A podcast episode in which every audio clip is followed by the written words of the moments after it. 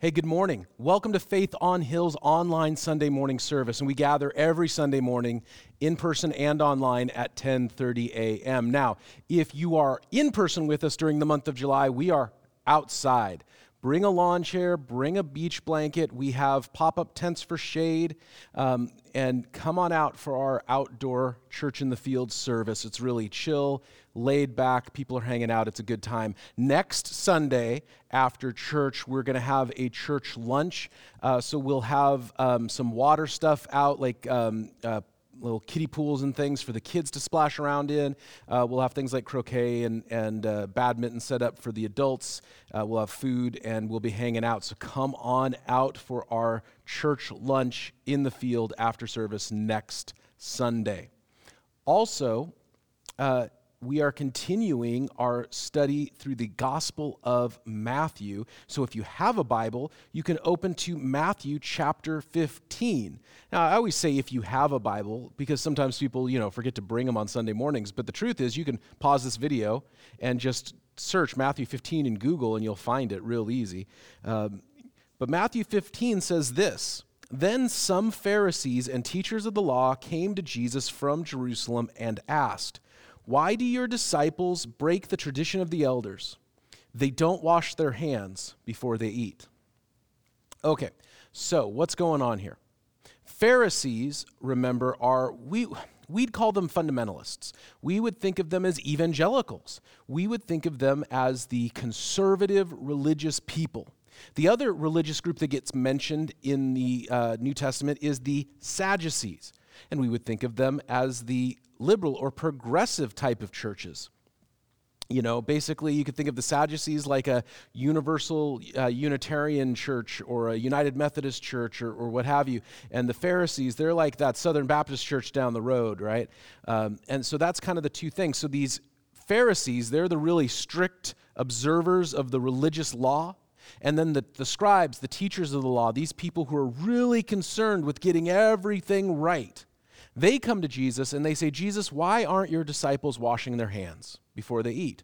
Now, we would think, oh, that, that's kind of gross. Why aren't they washing their hands before they eat? Modern understandings of hygiene aside, this is not about proper hygiene, although you should wash your hands before you eat, and it's gross if you don't.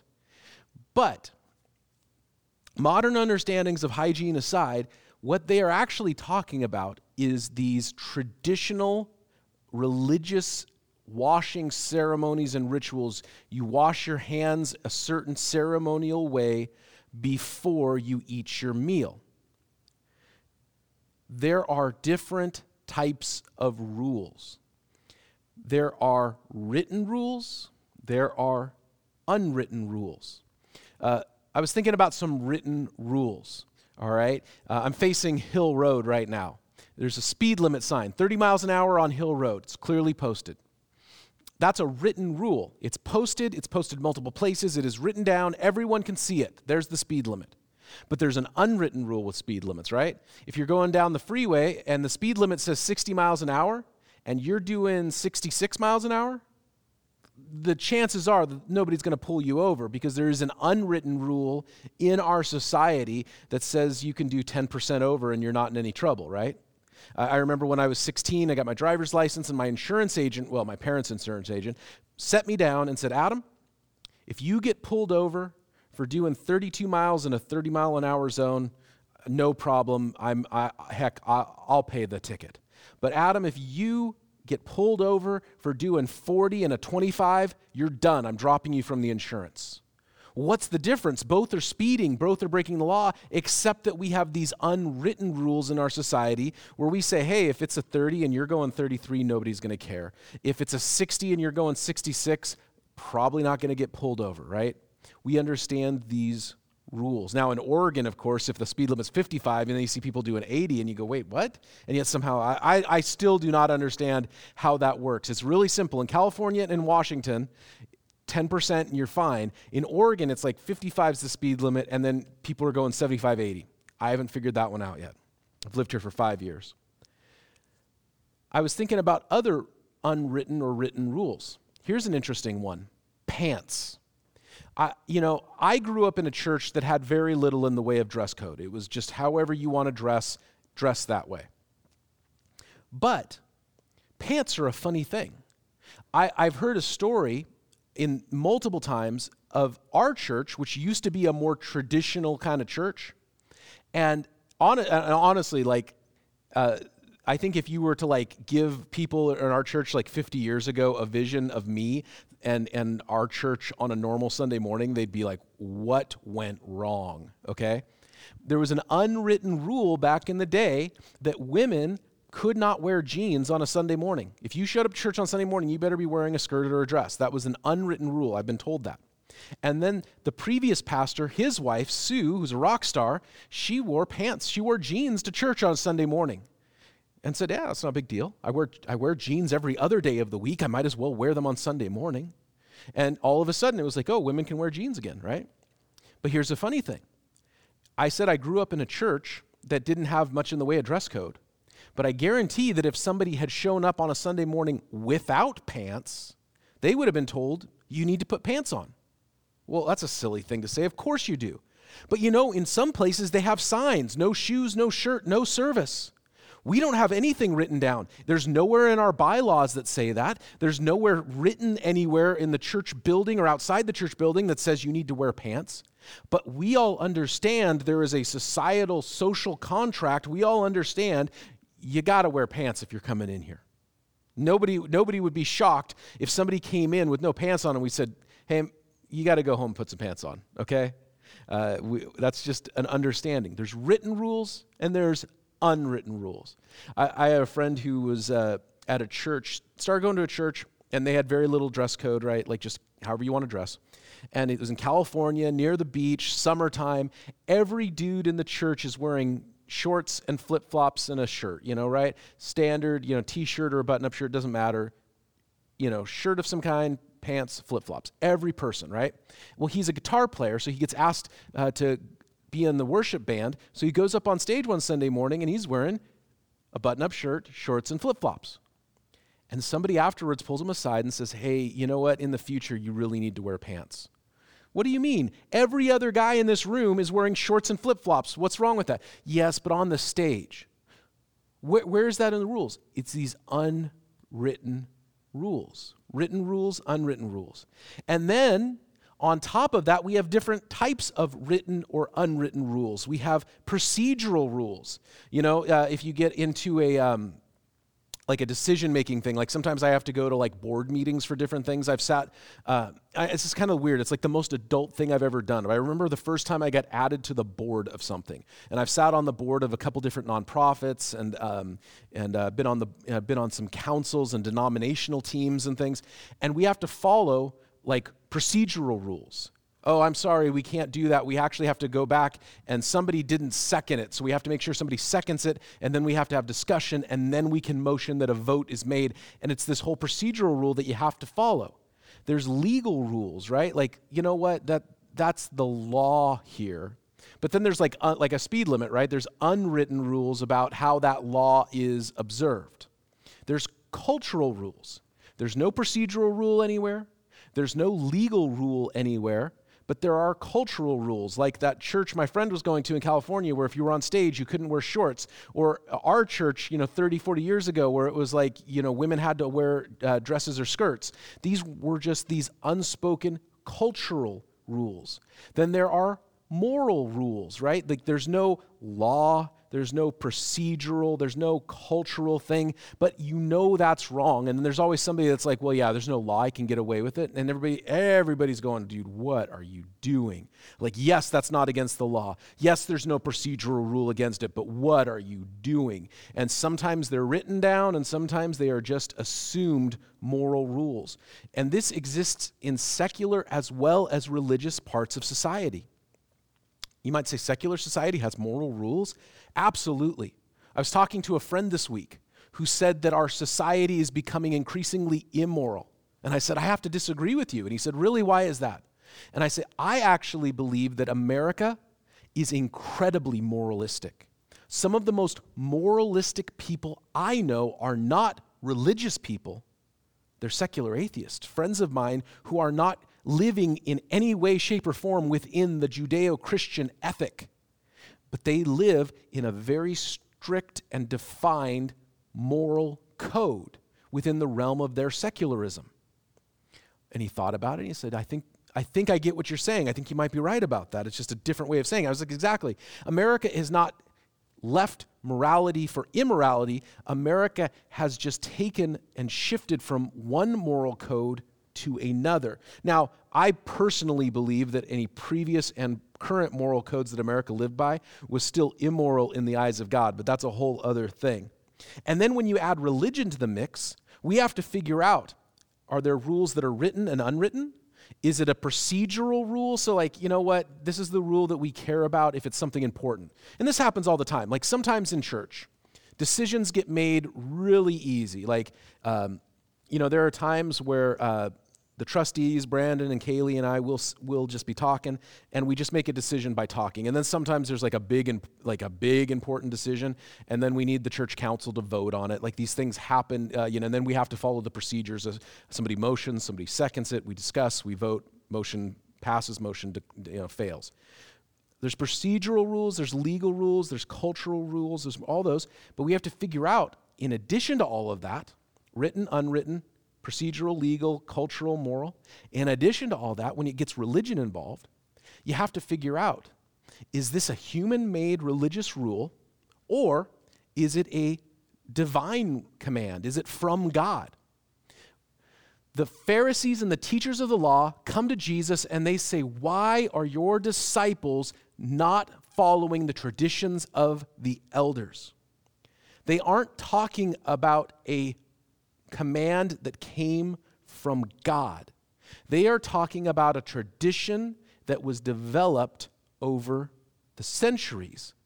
And sometimes they're written down, sometimes they're not. In this case, it was written down in, in uh, the writings and the teachings of the rabbis.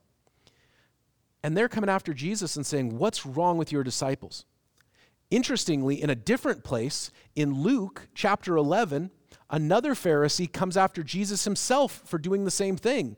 That Jesus comes to this Pharisee's house, but he doesn't res- observe the uh, religious, uh, cultural uh, teachings of the elders, not the teachings of commands of God, but the teachings of the rabbis, and he doesn't observe the hand washing ritual. So it's the reason Jesus' disciples are ignoring these rules is because they're just following their master. Jesus was ignoring those rules. Is it a human rule or is it a divine rule? The Pharisees and the teachers of the law are coming after Jesus for not observing their human made rules. So then Jesus replies in verse 3 And why do you break the command of God for the sake of your tradition? So he is pushing back. You guys say, Why are we not observing the commands of the traditions of the elders? But I'm asking you, Jesus asking the Pharisees, Why are you breaking the commands of God for the traditions of the elders? What does he mean by that? Well, verse 4 For God said, Honor your father and mother, and anyone who curses their father or mother is to be put to death. And here he quotes from the law of God, Exodus chapter 21 and Leviticus chapter 20. Honor your father and mother, and anyone who curses their father and mother is to be put to death. But you say that if anyone declares what might have been used to help their father or mother is devoted to God, they are not to honor their father and mother with it. Thus, you nullify the word of God for the sake of your tradition. You hypocrites! Isaiah was right when he prophesied about you that these people honor me with their lips, but their hearts are far from me, and they worship me in vain and their teachings are merely human rules. Quoting the prophet Isaiah from Isaiah chapter 29. Then Jesus called the crowd to him and he said, Listen and understand. What goes into someone's mouth does not defile them, but what comes out of their mouth is what defiles them. Then the disciples came to him and said, Do you know that the Pharisees were offended when they heard this? And he replied, Every plant that my heavenly Father has not planted will be pulled up by the root. Leave them. They are blind guides. If the blind lead the blind, both will fall into the pit. All right. So Jesus pushes back and he says, Here's a tradition of your elders. There's a tradition of your elders, and it was called Corban. You could declare something Corban, it was like a legal term. And it was basically like what it would be like in our society is you take the money that you should have used to take care of somebody that you have a responsibility towards. In this case, Jesus is speaking of elderly parents, but it could go to anything. You take the money that you should, uh, that you could uh, use to help somebody that you have an obligation towards, and you declare it used for God. You could declare it Corban. And what it would be like, and this is a true story, I know somebody who had uh, an inheritance left to them when they were a child.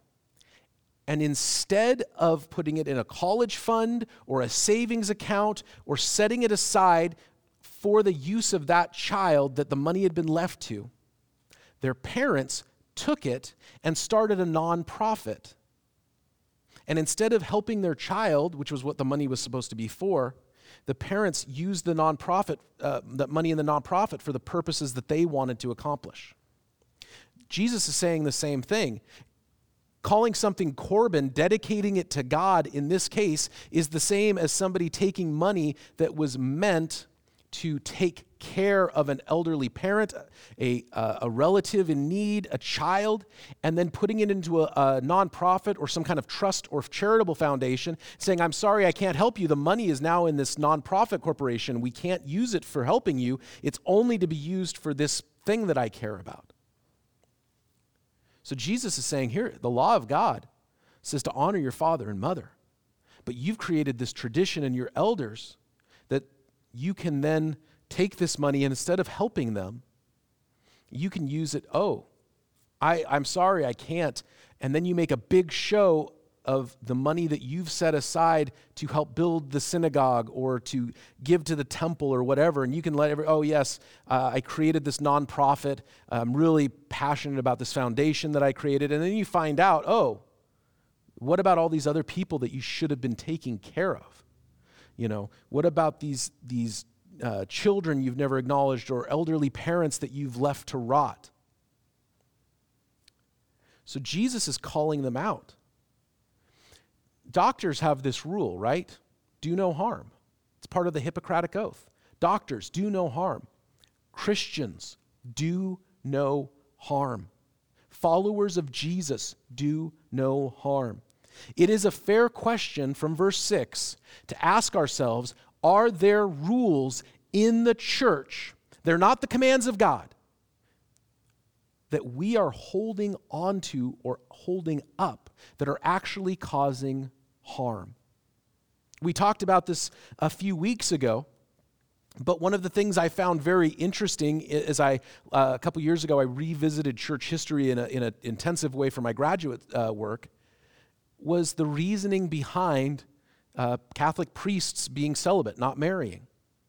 And honestly, the reason why they created that rule in that moment actually made a lot of sense. And it was dealing with an issue that was a real issue and had real uh, hurts being caused. And so, for that moment and that time and that place and that culture, it actually made a lot of sense.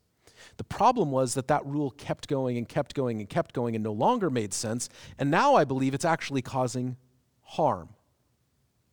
There are rules, things that were in place. Maybe it's an unwritten cultural rule, and everybody in the culture unspoken agreed to it.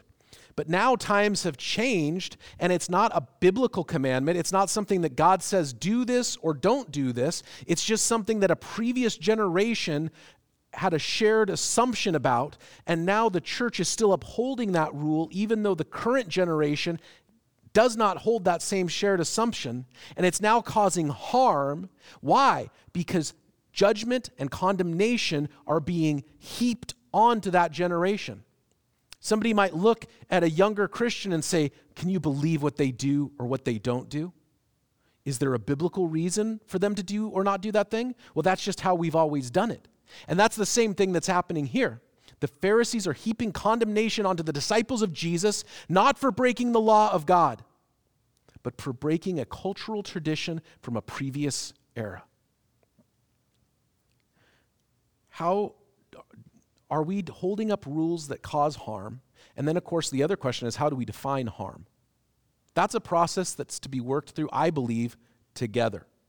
Uh, as a collective group of churches and our, our family of churches, and together as a family here at Faith on Hill. But I do know this we can see where things are building up or where things are causing harm, and we can work through those things together.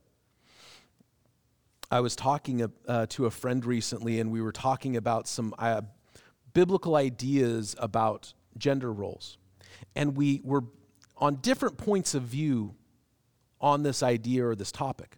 But one of the things that we both agreed on was that whatever the right position is on that issue, in many places in the church, we don't know how to live biblically without living in uh, misogyny and without putting women down in an unbiblical way.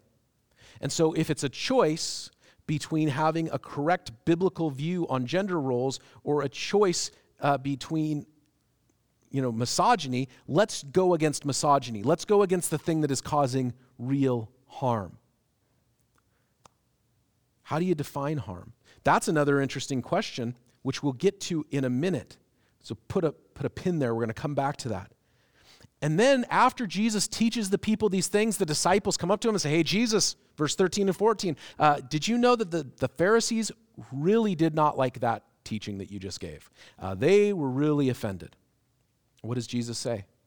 He says, Leave the dead things behind.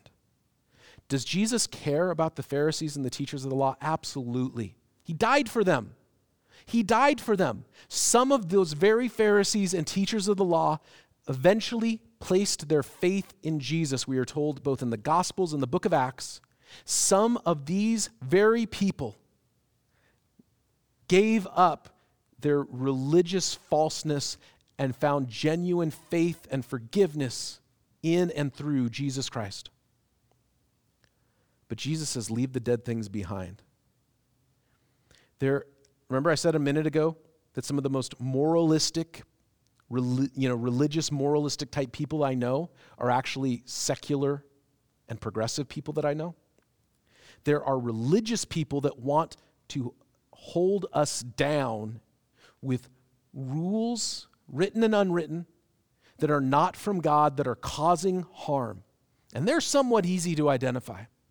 There are also secular people that want to hold us down and maybe hold us to rules that we're not obligated to. I don't know how many times I have seen somebody who's not a Christian say, if you were a true Christian, you would do this. Think about that. Think about that. If you were a true Christian, you would do this. Well, if you're not a Christian, how would you know? I am held against what God says, not what somebody thinks I should do or that you should do. So, whether it's a religious person in the guise of religious Christianity or some other religious group, because there are, there are other religious groups that look at Christianity and say, you guys aren't keeping up the standards you should, whatever that is. And there are secular people who, for different reasons and in different ways, do the exact same thing. And Jesus says, leave it behind. Walk away from this that which is bringing people into condemnation, that which is causing harm, that which, to keep these rules, I would have to then defy the law of God. For to keep your rule and to appease your moral code, whether it is in the form of the Judeo Christian ethic or in the form of American secularism, to keep your code, I would have to defy the commands of God. Jesus says, leave it behind. And then he says, these are the things that really matter. In verse, thir- uh, verse 14, excuse me, 15, Peter says, explain the parable to us then. In verse 16, he says, Are you still so dull? Jesus asked them. Don't you see that whatever enters the mouth and goes into the stomach and then goes out of the body? But the things that come out of a person's mouth come from the heart, and these defile them. For out of the heart come evil thoughts, murder, adultery, sexual immorality, theft false testimony, and slander. These are what defile a person. eating with unwashed hands does not defile them. Friends, I know Christians to this day who want to take us back to some old covenant religious lifestyle. Uh, they want us to, you know, basically no bacon, no shrimp. I know other people from different religions who would say, You are not as holy or as enlightened as you should be because you don't follow our dietary customs. Jesus says, It's not what goes into you that defiles you, it's what comes out of you.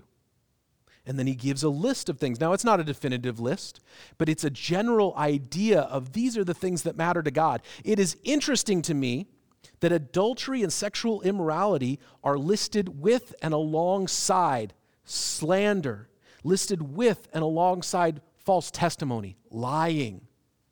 It's interesting to me that these are given the same place. Slander and lies are given the same place as adultery, theft, and immorality. Here's, here's the, the heart of what Jesus is trying to get at. He is telling us, leave behind the dead things. And for some of us, leaving behind the dead things means we leave behind the old religious laws that we might have grown up with. For some of us, leaving behind the dead things is walking away from the secular morality of this world you know, as we came from the world into faith in Jesus, and now we leave behind those old things and say, what is it that God wants? Because that's what I want. And so different people will have different issues. You know, there will be plenty of people that would read this list and say, yeah, murder's bad. Literally everyone agrees with that, right? Murder, bad.